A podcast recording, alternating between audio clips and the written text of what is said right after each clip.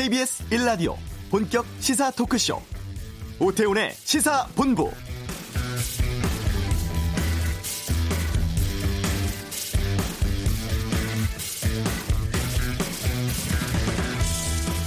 중국 우한에서 발생을 한 신종 코로나 바이러스에 의한 폐렴이 확산되는 가운데 어제 우리나라에서도 첫 번째 확진 환자 나왔습니다. 이 환자는 우한에서 들어왔고요. 집단 감염 발생했던 지역은 방문하지 않았다고 합니다. 이 때문에 이 신종 바이러스가 사람 간 전파 가능성 커 보여서 심각성 더하고 있는데요. 이미 중국 내 감염 환자가 200명을 넘어섰고 베이징에서도 확진 사례가 나오고 있습니다. 태국, 일본 등 다른 나라에서도 이미 환자가 발생을 했죠. 우리 질병관리본부가 검역 과정에서 비교적 신속하게 대처하고 있습니다만 유행이 더 커지거나 장기간 지속되면 환자 유입 100% 예방하는 것이 현실적으로 어려울 수 있습니다. 예방이 중요합니다. 보건당국의 빈틈없는 방역과 함께 우리 국민들의 주의와 협조가 어느 때보다 절실한 상황인데요. 오태훈의 시사본부 잠시 후 이슈에서 질병관리본부 연결해서 현재 상황 어떤지 들어보겠습니다. 권용주의 차차차 설 연휴 앞두고 차량 정비 어떻게 하는 게 좋을지 알아보겠습니다. 2부 정치와 투 안철수 전 의원 귀국 이후에 정계 개편 상황 또 상갓집 추태 논란으로 번진 검찰 인사 상황에 대해서 다뤄보겠습니다. 하재근의 문화살롱 드라마 3부 쪼개기 논란으로 번진 지상파 중간 광고 문제 등에 살펴보겠습니다. KBS 라디오 오태훈의 시사본부 지금 시작합니다.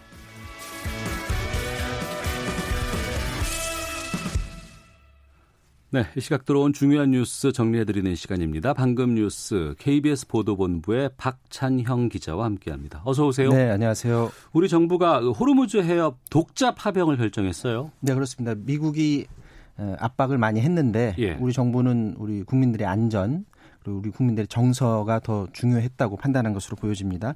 국방부가 청해부대 30일진 왕건함의 작전 지역을 어, 한시적으로 확대하는 방식으로 호르무즈 해협에 파병하기로 결정을 했고요.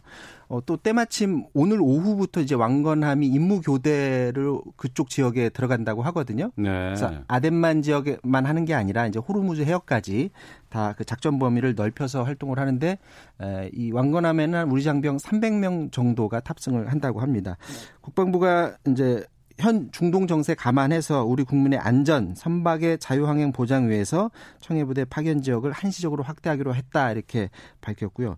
새로 부대를 보내는 게 아니라 인근 아덴만 일대에서 활동 중인 청해부대가 이렇게 넘어와서 같이 다 보는 것이기 때문에 국회 동의가 그럼 필요 없나요? 그렇습니다. 그래서 비교적으로 안전하게 활동을 할 수 있을 것이다. 어. 이렇게 전문가들은 말을 하고 있고요. 또 이게 일대를 지나가는 우리나라 선박을 보호하는 게 주 임무이기 때문에 이란 군 당국과의 어떤 마찰 우려도 좀 적은 것으로 이렇게 음. 보여집니다. 우리 정부는 이 같은 그 결정상을 이미 그 미국 정부하고 이란 정부에 통보했다고 하거든요. 이란에도요. 네, 그랬더니 어. 이란 정부가 한국 의 입장을 충분히 이해할 수 있다. 음. 다만 아, 본인들의 입장도 좀 이해를 해달라라고 하면서 본인들의 입장도 전해왔다고 합니다. 그런데 필요할 때는 아, 우리 그 청해 부대가 미군의 그 호위 연합과 작전을 같이 할 수도 있다고 하거든요. 그거는 네. 또 상황에 따라서 음. 언제 참여할지는 좀 지켜봐야 될 것 같고요. 현재 그 미국이 이란이 위협을 한다고 하면서 호위 연합을 만들었는데 여기에는 뭐 사우디아라비아라든지 영국 이런 나라가 참여를 했고 네. 뭐 아시다시피 일본은 독자적으로 자위대 파병을 하면서 이제 정보만 서로 교류하기로 했고 유럽에서도 이제 프랑스 주도로 해서 일곱 개 나라가 참여하는 호위 연합이 또 따로 있거든요. 예, 예. 그렇기 때문에 우리가 독자적으로 보낸다고 하더라도 뭐 음. 정당성 면에서는 전혀 문제가 되는 게 없고요. 다만 이제 우려가 되는 게 그렇게 우리나라한테 부탁을 했는데 우리가 들어주지 않아서 뭐 혹시 모를 괘씸죄 음. 이런 것들은 어, 미국이 어떻게 행동하는지는 좀 지켜봐야 될 것 같습니다. 네. 그 신종 코로나 바이러스에 감염된 그 우한 폐렴 환자가 국내에서 나왔습니다. 우리 국민은 아니고 하지만 이게 국내에서 발견됐기 때문에 좀 상당히 좀 긴장되는 상황 같아요. 네, 그렇습니다. 19일에 인천 국제공항 통해서 들어오다가 우리 방역 당국이 그 발열 상황을 체크해서 예. 알게 됐는데 정밀 조사를 해봤더니 우한 폐렴으로 확진이 됐습니다. 이게 우한 폐렴이라고 한 이유가 후베이성에 있는 우한 지역에서 처음 발병을 해서 음. 어, 우한 폐렴이라고 부르곤 있는데 이게 우한시에서만 198명이 감염이 됐고요. 오늘 아침까지 4명이 사망을 했습니다. 중태가 아직도 35명이라고 하고 아, 그래요? 네. 베이징, 상하이 그 중국 전역으로 지금 확산이 되고 있고요. 중국 전체로 봤을 때는 216명이 확진 판정을 받았다고 합니다. 지금 우한 폐렴 환자를 의사들이 돌봤었는데 의료진 15명도 감염이 됐다고 중국 정부 그 의료 전문가가 방송에 나와서 말을 했거든요. 예. 그 말은 곧 사람 간 전염이 확실하다 음. 이 말입니다. 그래서 이게 어 다른 나라도 급속히 확산될 가능성이 굉장히 높은 그런 상황이고요. 사스나 메르스를 생각해 보면 될 것 같습니다. 사스나 메르스도 이 신종 코로나 바이러스 아, 코로나 바이러스거든요. 네. 근데 이번에 것도 이제 또 다른 신종이 나왔던 거죠. 근데 전문가들이 말하는 거는 뭐 이후에 이제 전문가들이 말씀해 주시겠지만 사스나 메르스만큼 그 전염 가능성이 그렇게 크지는 않을 거다 이렇게 보는 전문가들이 있는 것 같습니다. 어, 이번 신종 코로나 바이러스도 신종이기 때문에 백신이 아직 없고요. 음. 치료제도 없습니다. 다만 이제 확진 환자가 나오면 항바이러스제를 주입을 하고 격리 치료를 함으로 해서 추가적인 확산을 막는 그런 조치만 할 수 있는 상태이고요. 이번에 확진 판정받은 중국인이 35살 여성인데 현재 인천의료원 특수격리 병실에서 지금 치료를 받고 있는데 다행히도 상태가 안정적이다. 어. 그리고 그 우려했던 폐렴 증상은 확진은 받았지만 폐렴 증상은 없다고 하고요. 음. 이제 걱정이 되는 건 이제 같이 비행기를 타고 우리나라로 들어왔던 사람들이 혹시나 비행기 안에서 감염되지 않았을까 하는 그런 부분인데 승객이 139명 그리고 승무원 8명이 탑승을 했는데 지금 정부가 이들에 대해서 지금 추적 조사를 하고 있다고 하고요. 또 승객 중에 이 환자랑 같이 일행이 다섯 명이 있다고 합니다. 그래서 아, 일행이 있다. 그래서 일행 어. 다섯 어. 명은 중국 본토에서부터 같이 이동을 했기 때문에 이, 이 사람들에 대해서 면밀하게 감, 어, 보고 있는데 어떤 증상도 지금까지는 없다고 합니다. 아, 이 동승객들 중에 만약에 전염된 사람이 있다고 하면 2차, 3차 아, 이 전염 우려가 높기 때문에 빨리 찾아내서 격리하는 그런 조치가 필요할 것으로 보여집니다. 네.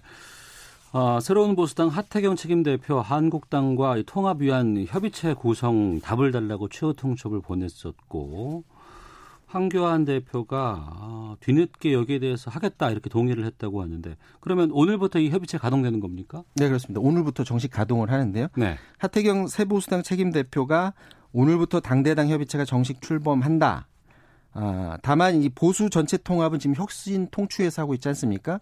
어, 혁신 통추위를 배려하는 차원에서 세보수당과 그리고 한국당의 당대당 통합 논의는 비공개로 음. 비공개로 논의를 하겠다 이렇게 밝혔습니다. 어제 사실 오전까지만 하더라도 황교안 대표가 굉장히 애매모호한 태도를 보였었거든요. 네. 그러니까 통합 논의는 혁신 통추위에서 하는 거다. 음. 그리고 정말 필요하다면 다른 방법을 찾아볼 수는 있다. 요 정도 뉘앙스를 했기 때문에 어 그렇다면은 어제가 마지노선이었기 때문에 어, 세부 수당이 이제 등을 돌리겠구나라는 전망이 많았었는데 오후에 갑자기 한국당이 박완수 사무총장이 긴급 기자회견을 어, 하면서 네.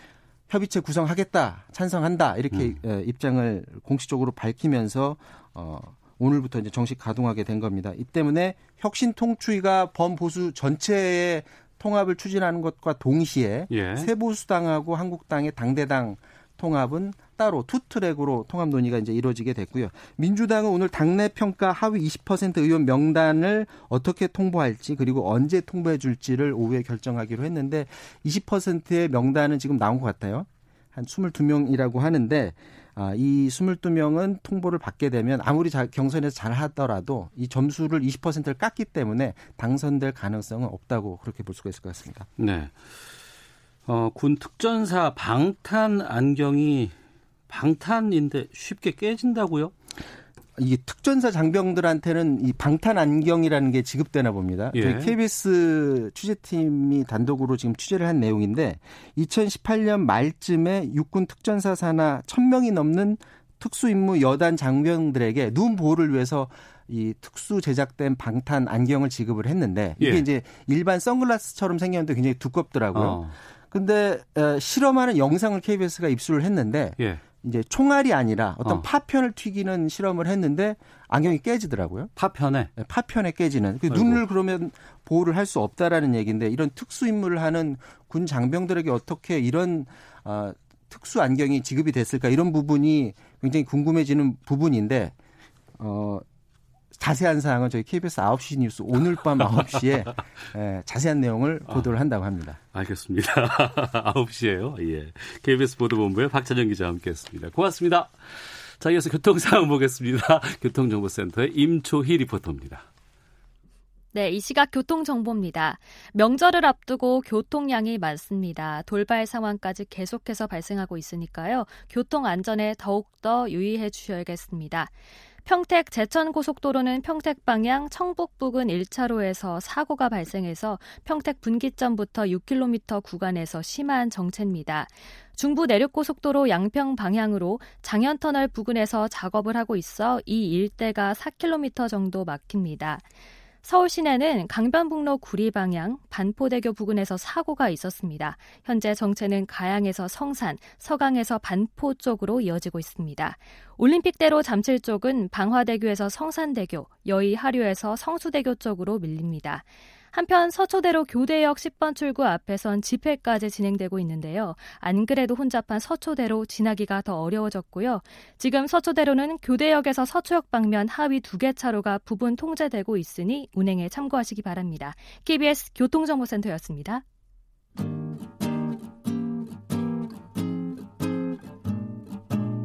KBS 1라디오 오태훈의 시사본부 여러분의 참여로 더욱 풍성해집니다. 방송에 참여하고 싶으신 분은 문자 9730번으로 의견 보내주세요. 짧은 문자는 50원, 긴 문자는 100원의 정보 이용료가 붙습니다. 애플리케이션 콩과 마이케이는 무료고요. 시사본부는 팟캐스트와 콩, KBS 홈페이지를 통해 언제나 다시 들으실 수 있습니다. 많은 참여 부탁드려요. 네, 어제 시사본부 방송 중간에 질병관리본부의 브리핑 있었습니다. 저희도 방송 중단하고 뉴스 속보 통해서 국내에서 중국 우한 폐렴 확진 환자 아, 확인됐다는 내용 전해드렸었는데요. 아, 우한 폐렴 국내 전파 가능성은 어떤 정도의 상황인지 예방 위해서 뭘 해야 할지 어제 브리핑 직접 진행을 하셨던 분입니다. 정은경 질병관리본부장 연결해서 좀 여쭤보겠습니다. 안녕하십니까? 네, 질병관리본부장 정은경입니다. 네. 먼저 어제 그 신종 코로나 바이러스 감염된 환자 확진 브리핑 하셨는데 이게 어떻게 확진 판정을 받게 된 건지부터 좀 과정을 알려주세요. 네. 그 인천공항 검역소가 우한 그 중국 우한시 입국자를 검역하는 과정에서 어, 고열을 보이는 의심 환자를 발견하였습니다. 네. 그래서 바로 격리병원으로 이송해서 저희 질병관리본부가 검사를 시행하여서 어저께 확진을 판정을 한 상황입니다. 예. 그러면 그 중국에서 우리나라 들어오는 그 과정에 주변으로 바이러스가 네네. 퍼졌을 우려는 없을까 궁금하거든요. 일단은 이 확진 환자분은 공항에서 바로 격리 병상으로 이송이 됐기 때문에 예. 지역 사회의 노출은 없었습니다. 어. 다만 말씀하신 대로 같은 비행기를 타고 오신 승객이나 승무원 그리고 공항에서 접촉하셨던 공항 관계자분들이 접촉자로 현재 분류가 돼서 어 14일 동안 발병 할지에 대한 거를 모니터링할 계획이 있습니다. 예, 다섯 명의 일행이 있었다면서요? 네, 일행이 다섯 명 계셨는데 그 중에 다섯 명 모두 특이한 증상은 현재는 없는 상황이고요. 예. 세 명은 어저께 일본으로 출국을 했습니다. 그래서 어. 저희가 일본 보건당국에 연락을 취해서 일본에서 일단 어, 환자에 대한 모니터링을 진행하고 계신 걸로 알고 있고요. 예. 그리고 두 명도 여태까지 증상이 없고 오늘 오후에 중국으로 출국할 예정입니다. 네. 지금 확진한 환자 치료 외에도 뭐 추가로 다양한 검사를 진행하고 있는 게 있습니까? 네, 이 환자분 말고도 그 우한시를 다녀오셔서 그 발열하고 호흡기 증상을 보이, 보이신 조사 대상자가 더 있으셨습니다. 그래서 어. 어, 제 기준, 오늘 아침 기준으로 10명으로 신고가 되어 있고요. 7명은 모두 검사에서 음성으로 확인이 됐습니다. 그리고 3명은 오늘 검사가 진행 중이어서 저녁 때쯤 결과가 나올 예정입니다. 예. 본부장께서 말씀하시는 걸 들어보니까 우리는 일정 정도 잘 통제가 되고 있다고 보는데 네네. 그 중국 우한 쪽에서 계속해서 주말 사이에 확진 환자가 늘고 있다고 하고 의료진도 네 감염됐다고 하는데 지금 그 중국의 상황들은 중국 쪽에서 좀 공유가 되고 있어요? 네, 저희가 이제 중국 보건당국이 매일 공식적으로 환자 발생 현황을 공개도 하고 있고, 저희는 이제 WHO 세계보건기구나 아니면 중국에 있는 대사관 그리고 다양한 채널의 전문가들을 통해서 세부 정보를 파악을 하고 있습니다. 네. 최근에 이제 중국에서 환자가 계속 늘어나고 있고 사망자도 오늘 기준으로 4명으로 늘어난 상태입니다. 그리고 의료진도 그 감염됐다고 어, 발표를 하고 있는 보도가 되고 있는 상황이어서 그 아무래도 음, 지역 사회를 통해서 전파가 확산되고 있는 것으로 판단하고 있습니다. 네, 그 지역 사회 전파라는 게 우리가 흔히 말하는 2차 전파 이거인가요? 사람 간 전파가 어느 정도 이루어지고 있는 걸로 그렇게 추정하고 있습니다. 예. 그 우한 지역 외에 전파가 된 지역이 어디 어디가 있어요? 현재 그 환자를 보고하고 있는 지역은 우한시 이외에 어, 베이징 북, 북경이 한 다섯 명 정도 그리고 광동성이 한 14명, 그리고 이외에 뭐 상해라거나 다른 지역에서도 한두 명씩 환자 발생을 보고를 하고 있습니다. 아직까지는 이제 우한시를 다녀오거나 우한시에 거주하고 있는 환자로 보고를 하고 있는데 네. 사람 간 전파로 인한 2차 감염자도 있는 걸로 보입니다. 어, 그러니까 2차 감염, 사람 간의 전파가 이루어지고 나면 통제하기가 거의 좀 수준이 넘어가는 거 아닌가요? 음, 그 이제 접촉자를 접촉자를 신속하게 파악해서 네. 접촉자 네. 발병 여부를 감시하는 걸로 추가적인 전파를 차단하는 그런 조치들이 가장 중요한 음. 그런 방지책으로 어, 시행을 하고 있고 모든 나라들이 그렇게 시행을 하고 있는 상황입니다. 네. 우리나라로 이게 들어오질 않아야 되는데 방역은 네. 지금 어떤 상황으로 지금 진행하고 있습니까? 어, 현재는 이제 입국자 중심으로 해서 공항에서 검역을 하고 있고요. 예. 어, 주로 발열 감시와 건강 상태 질문서를 받아서 검역 조사를 통해서 환자를 어, 분류해서 관리를 하고 있는 상황입니다. 하지만 증상이 없는 잠복기에 입국하실 수도 있고 음. 또 감기약 같은 걸 복용하고 오실 수가 있어서 네. 검역 단계에서 어, 모든 그런 그 감염자를 찾아내는 거는 어렵습니다. 그래서 더 중요한 거는 이제 입국 후에 네. 지역사에서 발병하는 거를 신속하게 찾, 확인하고 또 격리나 검사를 통해서 화, 관리를 지역사회 관리를 강화하는 거를 어가 가장 중요한 상황입니다. 네. 중국으로 들어오는 경로가 배가 있을 수 있고 공항이 있을 수가 있는데 배 쪽은 어때요? 어, 저희가 지금 전국에 13개 또 항만 검역소들이 있어서요. 예, 예. 어, 항만에서도 동일한 그 입국자에 대한 발열 감시, 유증상자에 대한 검역 조사는 시행하고 있습니다. 예. 청취자 1003번 쓰시는 분께서 중국 우한 폐렴이 우리나라 확산되지 않도록 좀 방역 당국에서 철저한 검역해 주셨으면 좋겠습니다라고 의견 주셨는데 네. 또 방역 당국이 해야 될 일도 있겠습니다만 또 우리 국민들이 좀 방역 원활하게 될 수 있도록 좀 협조해 주셨으면 하는 부분은 어떤 것들을 말씀하실까요? 네. 아마 명절을 맞아서 또 해외여행 가시는 분들도 계실 것 같은데요. 아, 그러네요. 예, 예. 그리고 또 아마 춘절을 맞이해서 귀국하시는 분들도 있어서 어. 특히 그 중국의 우한시를 방문하고 입국하시는 경우에는 말씀드린 대로 건강상태 질문서를 좀 성실하게 작성해 주시고 혹시나 발열이나 기침 같은 증상이 있으면 검역관에게 반드시 신고를 해주시기를 부탁을 드립니다. 그리고 귀국 후에는 한 14일 정도까지를 저희가 잠복기로 보고 있어서 예. 발열이나 호흡기 증상이 있으면 바로 병원을 가시지는 말고 어, 질병관리본부 콜센터 1339나 보건소에 문의를 해주시면 저희가 진료나 이런 부분들을 안내해 드릴 예정입니다. 이 감염병이라는 거는 본인도 걸리지만 본인이 걸림으로 인해서 가족에게 전염시켜 줄 수 있고 또 직장 동료들에게도 전염시켜 줄 수 있기 때문에 네. 그런 부분들을 잘 유념해 주시기를 부탁을 드립니다. 예. 국번 없이 1339 이쪽으로 신고하면 됩니까? 네, 그쪽으로 전화하시면 상담이나 신고를 같이 하실 수가 있습니다. 예. 어, 질병관리본부 정은경 본부장과 함께 어, 국내 확진 환자 발생한 우한 폐렴 현재 상황 또 예방법 좀 살펴보고 있는데요. 저희가 메르스 때 많이 놀랐던 경험이 있습니다. 네. 어, 상당히 좀 그때도 걱정이 많이 됐었는데 먼저 그 메르스와 비교해서 우한 폐렴이 얼마나 위험한 질병인지 좀 여쭙겠습니다. 일단은 메르스나 사스가 이제 똑같은 코로나 바이러스에 속하는 거고 좀 예. 유전적인 차이가 있어서 음. 어, 아직은 신종이기 때문에 좀 밝혀져야 될 부분이 많습니다. 그래서 어, 걸리면은 어느 정도 심각할 수 있느냐면은 환자의 어떤 그 건강 상태 그리고 기저질환이 있는지 뭐 해에 따라서 증상은 경증 또는 중증으로 달라질 수 있다고 보고 조금 더 조사 연구가 필요한 상황입니다. 네. 폐렴 그러면 뭐 건강한 사람이 걸렸을 때 뭐 감기 정도로도 지나갈 수도 있어요?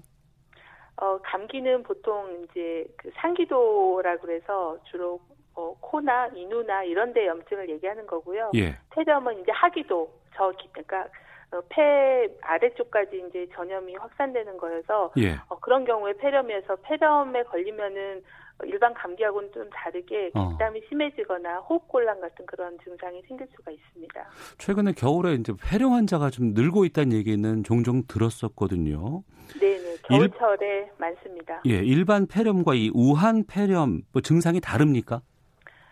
어, 다른 뭐 인플루엔자로 인한 폐렴이나 우한 폐렴이나 똑같은 그런 홍기 바이러스로 인한 폐렴이기 때문에 크게 그 구분하기는 쉽지는 않을 것 같고요. 예. 어, 실험실적인 그런 병원치의 검사를 통해서 구분하거나 아니면은 그 여행력이나 노출력을 가지고 판단을 해야 되는 상황입니다. 예. 아직까지는 뭐 다 확인이 되지를 않아서 저희가 뭐 사람 간의 전파가 가능하다 이 정도로 얘기를 하고 있는데 네. 사람 간 전파 가능성 또 전염성이 강한지 여기에 대해서도 좀 알려주셨으면 좋겠습니다. 현재 그 부부나 이런 그 가족 간의 전파가 된 사례가 보고가 되고 있고요. 네. 그리고 앞에서 말씀하신 것처럼 의료진의 감염이 보고가 되고 있는 상황이어서 사람 간 전파 가능성은 있다라고 보고 저희는 대응을 하고 있습니다. 네. 그 백신이나 별도의 치료법은 지금 어느 정도의 상황인가요? 신종 감염병이기도 하고 그래서 아직 백신이나 완치할 수 있는 치료제는 없습니다. 치료는 이제 뭐 열을 내린다거나 아니면 2차 감염을 예방하기 위해서 항생제를 쓴다거나 하는 그런 증상에 대한 치료를 하고 있습니다. 예. 어, 지금 보도 보니까 그 세계 보건기구 전문가가 우한시 보건당국과 함께 뭐 현지 시찰을 하고 있다고 하고 아마 내일 그 WHO 통해서 긴급위원회 소집했다고 들었습니다. 이게 네. 만약에 우한 폐렴이 국제적인 질병으로 확산되는 상황이 보여서 뭐 네. 비상사태 같은 것 결정되면 어떤 다른 변화가 좀 있습니까? 어, WHO가 말씀하신 대로 1월 20일 현지 시간으로 1월 20일에 긴급 위원회를 열어서 예. 그동안에 밝혀진 그 이 신종 바이러스 감염증에 대한 여러 가지 상황들을 리뷰하고 위험도를 평가를 해서 어, 그 결과에 따라서 이제 위기, 위험, 위기 선언을 할 수도 있다고 보고 있습니다. 그래서 그 결과와 그 위원회에서 공고하는 사항들을 보고 저희는 이제 조치를 해야 될 것 같고요. 음. 이미 이제 저희는 이제 환자 유입으로 인해서 위기 단계를 관심 단계에서 주의 단계로 올려서 대책반을 가동하고 있어서요. 예. WHO의 위험 평가와 조치 사항에 대해서는 면밀하게 어, 모니터링하면서 대응을 강화하도록 하겠습니다. 예. 우리 국민들께서도 좀 예방이라든가 또 여러 가지 방역에 협조를 좀 많이 해주셔야 될 것 같은데 네. 우한폐렴 예방하기 위한 행동 요령 같은 거 있으면 좀 알려주세요. 어, 일단은 지금은 위험 지역이 우한시이기 때문에요. 어. 그 게다가 이제 중국 그그 그 우한 폐렴 이외에도 다른 뭐 조류 인플루엔자라거나 여러 가지 그 감염병들이 생길 수가 있습니다. 그래서 네. 어, 중국을 여행하실 때는 어, 야생동물과의 접촉을 피하시고요. 예. 그리고 또 감염의 위험이 있는 시장이나 의료기관을 방문하지 않는 게 좋겠습니다. 어. 그리고 호흡기 증상이 있는 사람하고의 긴밀한 접촉은 자제하는 게 필요하겠습니다. 예. 네. 끝으로 국민들께 좀 당부하고 싶은 말씀 있으시면 좀 하시죠. 지금 저희 질병관리본부는 다른 관계 부처나 지자체하고 협력해서 이 신종 코로나 바이러스 예방을 위해서 최선을 다하고 있습니다. 국민들께서는 과도하게 불안하게 생각하실 어, 필요는 없으실 것 같고요. 다만 모든 감염병을 예방할 수 있게 어, 철저한 손 씻기 그리고 기침 예절 그리고 의료기관 방문하실 때는 반드시 해외 여행력 알리기 등의 기본적인 그런 예방 수칙을 준수하셔서 네. 건강하게 설 연휴를 보내시기를 바랍니다. 어, 마지막으로 청취자 8295님께서 많은 사람이 동시에 입국을 했을 때 이러한 확진이 나오면 일단 격리 조치가 모두에게 취해집니까? 라고 질문 주셨거든요. 이것만 좀 여쭙겠습니다. 그 조사 대상자로 분류가 되면은 격리 조치를 시킵니다. 어. 예. 네, 근데 그 그거는 이제 검역 결과에 따라서 달라질 수가 있을 것 같습니다. 아, 알겠습니다. 오늘 말씀 여기까지 듣겠습니다. 아, 정은경 네. 질병관리본부장과 함께했습니다. 말씀 고맙습니다. 네, 감사합니다. 헤드라인 뉴스입니다. 검찰의 직접 수사 부서를 줄이고 형사부와 공판부를 강화하는 내용을 담은 검찰 직제 개편안이 오늘 국무회의에서 의결돼 오는 28일부터 공포 시행됩니다. 더불어민주당이 30대 방위산업 분야 전문가인 최기일 건국대 산업대학원 겸임 교수를 영입했습니다. 자유한국당은 외교안보 전문가인 신범철 박사를 영입했습니다. 더불어민주당 김혜영 최고위원은 문희상 국회의장의 아들 문석균 씨 출마와 관련해 공정이 지금 시대의 정신이라며 지역구 세습을 넘어 전체 선거 판세에 영향을 미칠 수도 있는 사안이라고 우려했습니다. 서울대 교수협의회 간부진들이 조국 전 법무부 장관과 관련한 신병처리 문제에 대해 수업 부실 방지와 학습권 보호를 위해 대학 본부에 신속한 조치를 요구했습니다. 지금까지 헤드라인 뉴스 정원나였습니다.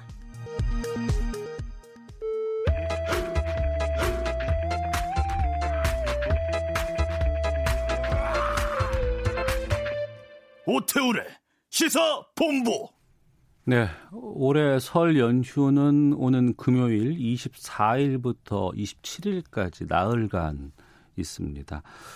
어, 이 기간에 이제 고향 가시는 분들 또 역귀성 하시는 분들 많이 계시는데요. 연휴 기간 동안에 장거리 운행 많아지는 시기입니다. 그래서 이 차량 고장 미연에 방지하기 위해서 점검들 많이들 하신다고 하는데 아, 권용주의 차차차 오토타임즈 권용주 편집위원 연결해서 어, 연휴 앞두고 차량 정비 어떻게 해야 할지 좀 알아보도록 하겠습니다.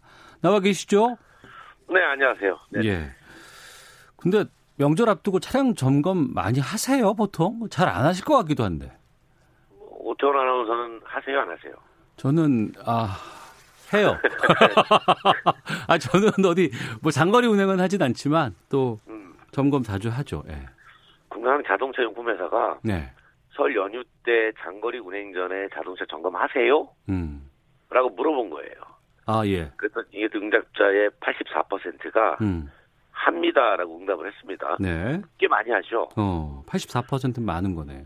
네, 그 지난해 똑같이 질문했는데 어, 그때는 70%가 합니다라고 응답을 했단 말이죠. 네. 좀 늘었습니다. 음. 636명 대상으로 한 건데. 네. 근데 이제 어떻게 점검합니까라고 하면 음. 셀프 점검이 되게 많아요. 아, 네, 직접 한다. 직접 한다는 거예요. 어. 네. 직접 점검 뭘 할 수 있을까요? 직접 점검할 수 있는 게? 우리가 상식적으로 알 수 있는 거 있지 않습니까? 예, 예. 우리 오태훈 아나운서도 자동차 좋아하시니까. 예, 예.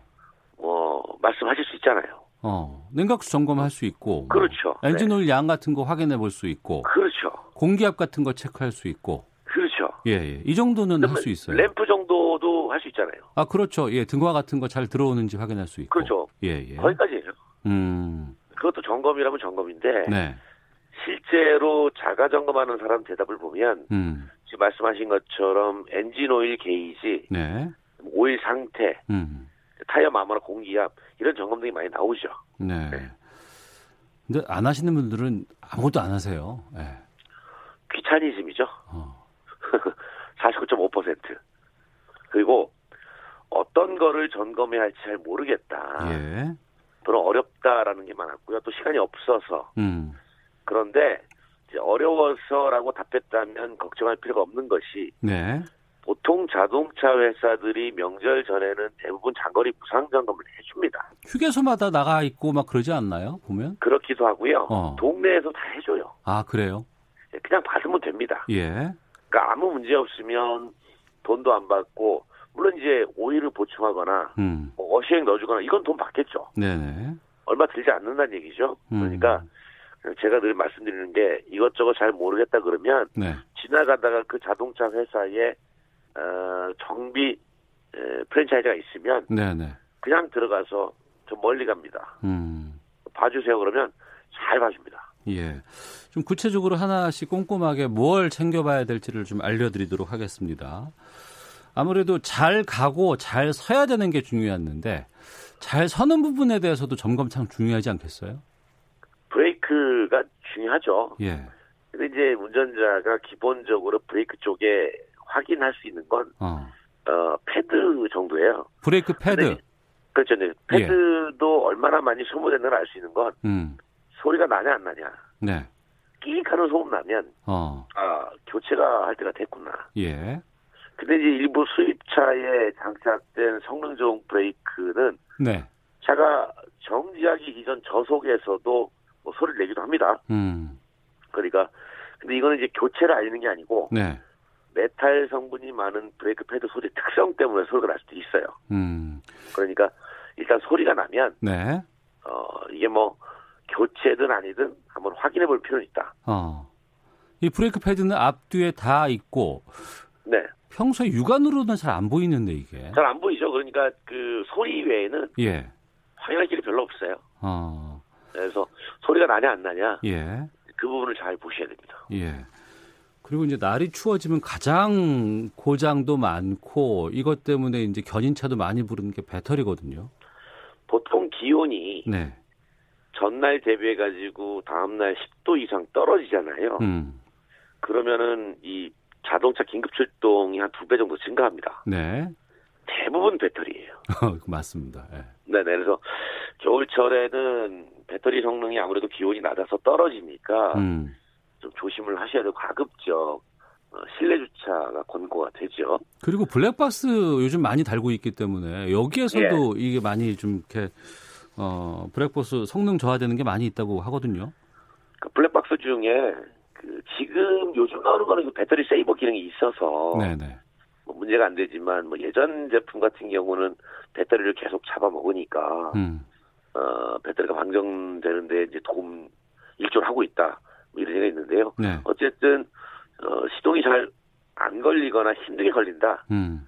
그럼 배터리를 좀 보는 게 좋습니다. 예. 뭐잘 아시겠지만 배터리는 그냥 그 위에서 보면 예. 초록, 빨강, 흰색 이렇게 보이잖아요. 예. 그래서 이제 어 그거 보고 음. 어, 빨강이나 흰색 특히 흰색 됐다. 네네. 어, 그럼 이제 뭐 바꿀 때가 됐다라고 생각하시면 됩니다. 어. 배터리는 가급적 선제적으로 바꿔주는 게 좋아요. 선제적으로. 그렇죠. 미리 바꿔주는 게 좋습니다. 예, 시동이 안 걸리면 뭐 어디 옴짝달짝 할 수도 없고. 네네네. 그리고 요즘에는 대부분 그 보험 회사의 견인 긴급 출동 서비스 통해서 많이 하잖아요, 이거를. 그렇죠. 어. 그 이제 긴급 출동 서비스가 되기도 하고 음. 또 자동차 회사에 또 요청을 오기도 하죠. 네. 그런데 그때 와서 한번 그냥 어, 임시적으로 시동을 걸어주는 것이지 음. 배터리 교체 주는 건 아닙니다. 네. 한번 그렇게 임시적으로 교체 주 어, 시동을 걸어주니까 어. 괜찮다고 생각해가지고 어, 계속 운행하시는 분들이 꽤 계세요. 예, 예, 예. 한 번 방전되면 어. 배터리 수명이 조금 줄어듭니다. 그렇겠죠. 예, 예. 네, 그래서 어, 배터리 수명 보통 한 4만 킬로에서 6만 킬로 사이 얘기하지 않습니까? 어. 그때 되면 한 번씩 바꿔주는 게 좋다. 보통 한 3년 정도 네. 쓰면 어. 바꿔주는 게 좋다라고 얘기하죠. 예.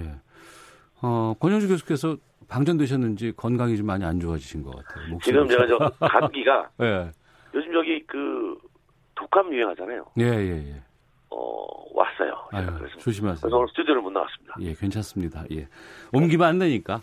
자, 4454님께서 스마트키 돌리면 5초에서 7초 정도 좀 시동이 늦습니다. 이 원인이 뭔가요? 하셨는데, 이게 점화 플러그 문제인가요? 어떻습니까? 그 원인이 뭐냐면, 예. 그 스마트 키는 기본적으로 자동차 안에 있는, 어, 운전자 확인 기능이 있어요. 예, 예. 그러니까 이 키가 이 차에 맞는 것이냐. 예. 라고 하는 확인을 하기 때문에 음. 그 확인 과정에서 조금 시간이 좀 걸립니다. 그러니까 어, 제대로 된 운전자가 탔다 그러니까 스마트 키의 차 주인이 네네. 네. 정말 맞구나 안 맞구나. 음, 그거 확인하는 그거를 확인할 때 시간이 조금 필요합니다. 그래서 예. 조금 시도 늦게 걸리는 경향이 있죠. 예. 필터 점검은 어떤 거 해야 돼요? 에어컨 필터는 좀 해주시는 게 좋아요. 겨울에요? 예, 왜냐면 어. 이 에어컨 필터를 마른 에어컨 필터라고 하는데 이게 저기 우리가 보통 실내 필터, 네. 승객 필터라고 합니다. 음. 가끔 저기 히터 같은 거 두르면 네. 에어컨이 같이 작동될 때가 있죠 자동으로. 어, 그렇죠. 예. 이게 겨울에 냄새가 나요. 어. 그래서 여름철에 에어컨을 작동시켰을 때 오염됐던 필터가 그대로 남아 있는 겁니다. 음. 그러고 나서 겨울에 가끔 히터가 켜지면 어, 저 에어컨이 켜지면 네. 그 냄새가 들어오는 거예요. 아, 그럴 수 있습니다. 명절에 장거리 운전 오래 하지 않습니까? 예, 예. 그러니까 어, 미리 어. 에어컨 필터를 좀 교체하셔가지고 예. 맑은 공기를 어, 아이들과 함께 보내는 게 낫죠. 음. 이걸 잘 모르세요. 예. 그러니까 엔진오일 교환할 때 음. 또는 갔을 때 그냥 만 원에서 한 3만 원 정도 합니다. 예. 그 에어컨 필터 바꿔주세요라고 얘기하시면 돼요. 음. 그리고 이제 아무래도 지난번에 뭐 살얼음 때문에도 뭐 black ice 뭐 이렇게 얘기하고 좀 문제가 되기도 했었는데 타이어 관리도 상당히 좀 중요할 것 같고 또 빙판길 사고 막기 위해서 뭘 어떻게 해주면 되나 싶기도 하거든요. 사고 막는 거는 방법은 하나밖에 없습니다. 예. 속도 줄이는 것. 음. 그리고 타이어에 문제가 있다 없다라고 판단되는 건 옆에서 보면 됩니다. 예. 그 100원짜리 올려서 그게 그렇죠. 예, 그럴 수도 있고요. 그거는 이제 마모도로 측정하는 거고 예. 그냥 육안으로 봐도 음. 공기가 많이 빠져 있거나 그러면 보여요. 네 네. 음, 딱 보이잖아, 그죠? 네. 어 그리고 이제 많이 마모졌다 이런 것도 보입니다. 그래서 특히나 이 타이어 바꾸는데 좀 인색하신 분들이 가끔 계십니다. 음. 아, 이거 뭐 좀 더 타야지. 네네. 아, 그런데 타이어는 사실은 안전에 관련된 거기 때문에 인색하시면 그렇죠. 안 돼요. 예. 그래서 새 타이어 바꿔놓으면은 그 주행 감회라든가 이런 것도 확 달라지거든요. 어, 그때 가서 그런 말씀 하시죠. 잘 바꿨네. 알겠습니다. 좀 설 연휴 앞두고 차량 점검 좀 꼼꼼히 하시라고 알려드리도록 했습니다. 자, 오토타임즈 권용주 편집위원과 함께했습니다. 건강 조심하세요. 네, 고맙습니다. 예. 자, 1부 순서 여기서 마치겠습니다. 잠시 후 2부 정치화투 준비되어 있는데요. 안철수 전 대표 정계 복귀했는데 이게 정치권에 어떤 영향 끼칠지 현직 의원 두 분과 함께 말씀 나눠보겠습니다. 하재근의 문화살롱도 준비되어 있습니다. 뉴스 들으시고 2부에서 뵙겠습니다.